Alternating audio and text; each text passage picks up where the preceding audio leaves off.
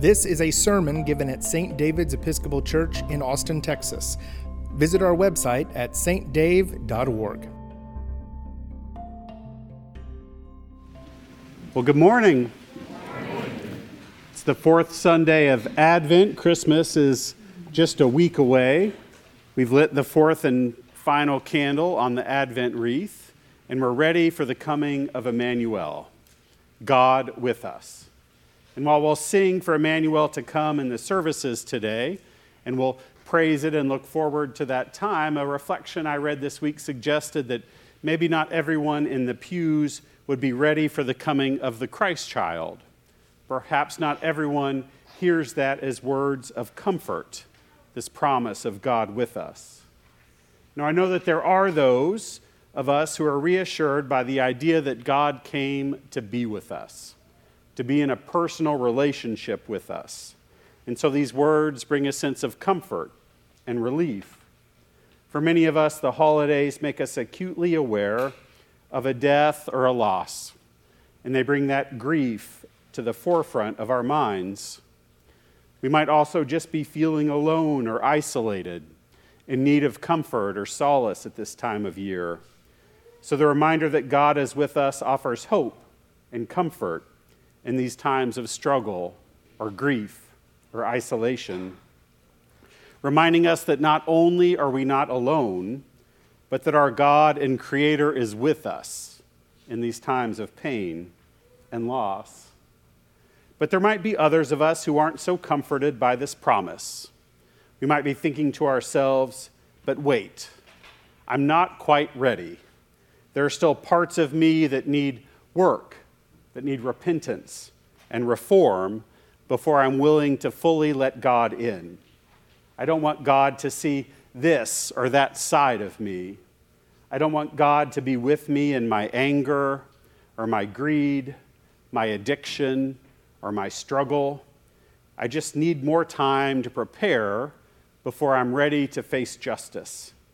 So instead of comfort and peace, the news of God with us, can bring fear and anxiety. We aren't quite ready. It's not time yet for us to face judgment. But to be honest, I don't think it's quite so easy. I don't think we could divide the room so that, you know, this half is ready and this half is not quite. We're a little anxious, and I won't say which side of the room I think, you know, it falls on. I'm not going to call anybody out. But I think it's a little more complicated, right? We moved recently, and I think we're all a little bit like a house about four weeks after the move. Right? What happens is you move and they dump everything on the driveway and in the garage, right? And then you try and get everything in the house so that if someone drives by, it at least looks like you have everything under control. then you do the kitchen and the master bedroom, right? So you can eat and you can sleep. And then you do the living room. So then you can have someone over and they look around and, oh, look how organized they are and how clean it is. And you think, Yes, but just you can't go upstairs.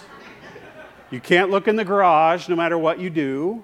And you can't open that closet on the second floor or you might be killed by a, just an avalanche of boxes and things that come pouring out of that closet. And I think a lot of us are like that inside, right? We have rooms or areas or parts of our life where we're ready to let God in and to show God what's going on. But we might have a couple areas where we're like, well, I'm still I'm still working on that room, so let's just let's keep that door closed for now.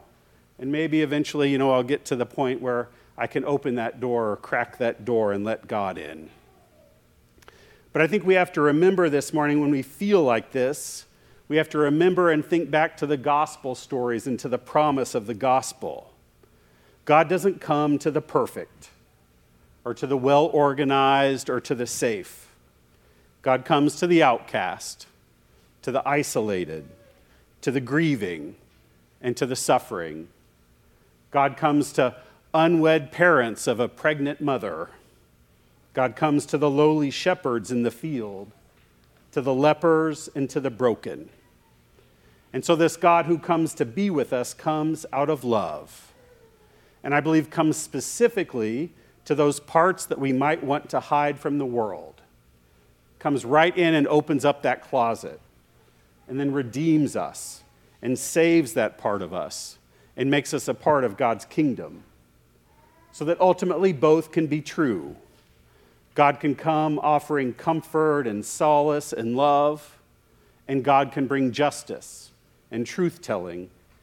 Sometimes we need to hear the hard truth that God's love brings.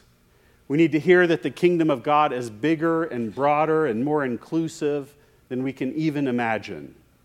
We need to hear that more needs to be done to welcome and include those who are being cast aside. But we also must remember that God's love and justice and even judgment comes out of this idea of God with us. It comes out of this deep sense of community and belonging and love. It isn't God with me, it isn't God with them or God with some of us. It certainly isn't God with those of us who are enclosed within these walls or who are defined this way or that way. I think in the end, what's meant to really challenge us and to shake us to our core is the us part, the community, the idea that everyone is being called and welcomed and drawn near, the idea that God is working to love each one of us in such a way that our only response is meant to be a desire to share that very same love with the whole world. The commentary I read this week also went on to translate God with us as I am here. So, using that I am statement of God and reminding us that I am is here. And I love it because it's decisive and it's immediate. It's now. It's not God is coming or I am is about to be here. It's I am is here, now, in this moment. It's urgent and it's demonstrative. For the dismissal hymn, today we'll sing, O come, O come, Emmanuel. In the seventh verse of that hymn reads, O come, O King of nations, bind in one the hearts of all mankind, bid all our sad divisions cease, and be yourself our King of peace. And I think that's the us that is promised a world where, there, where the hearts of all of us are bound together, a world with no divisions, not even the ones we create within ourselves, a world ruled by the King of peace. So I bid you all to leave today and to prepare for Christmas filled with the promise that God is with us, filled with the promise that you belong. But even more than that, leave with the promise that we belong together and we're called together to spread the love and to share the good news. Amen. You can find more lectures and sermons on iTunes by searching for St. David's Episcopal Church in Austin, Texas, or visit our website at stdave.org and click on the podcast button.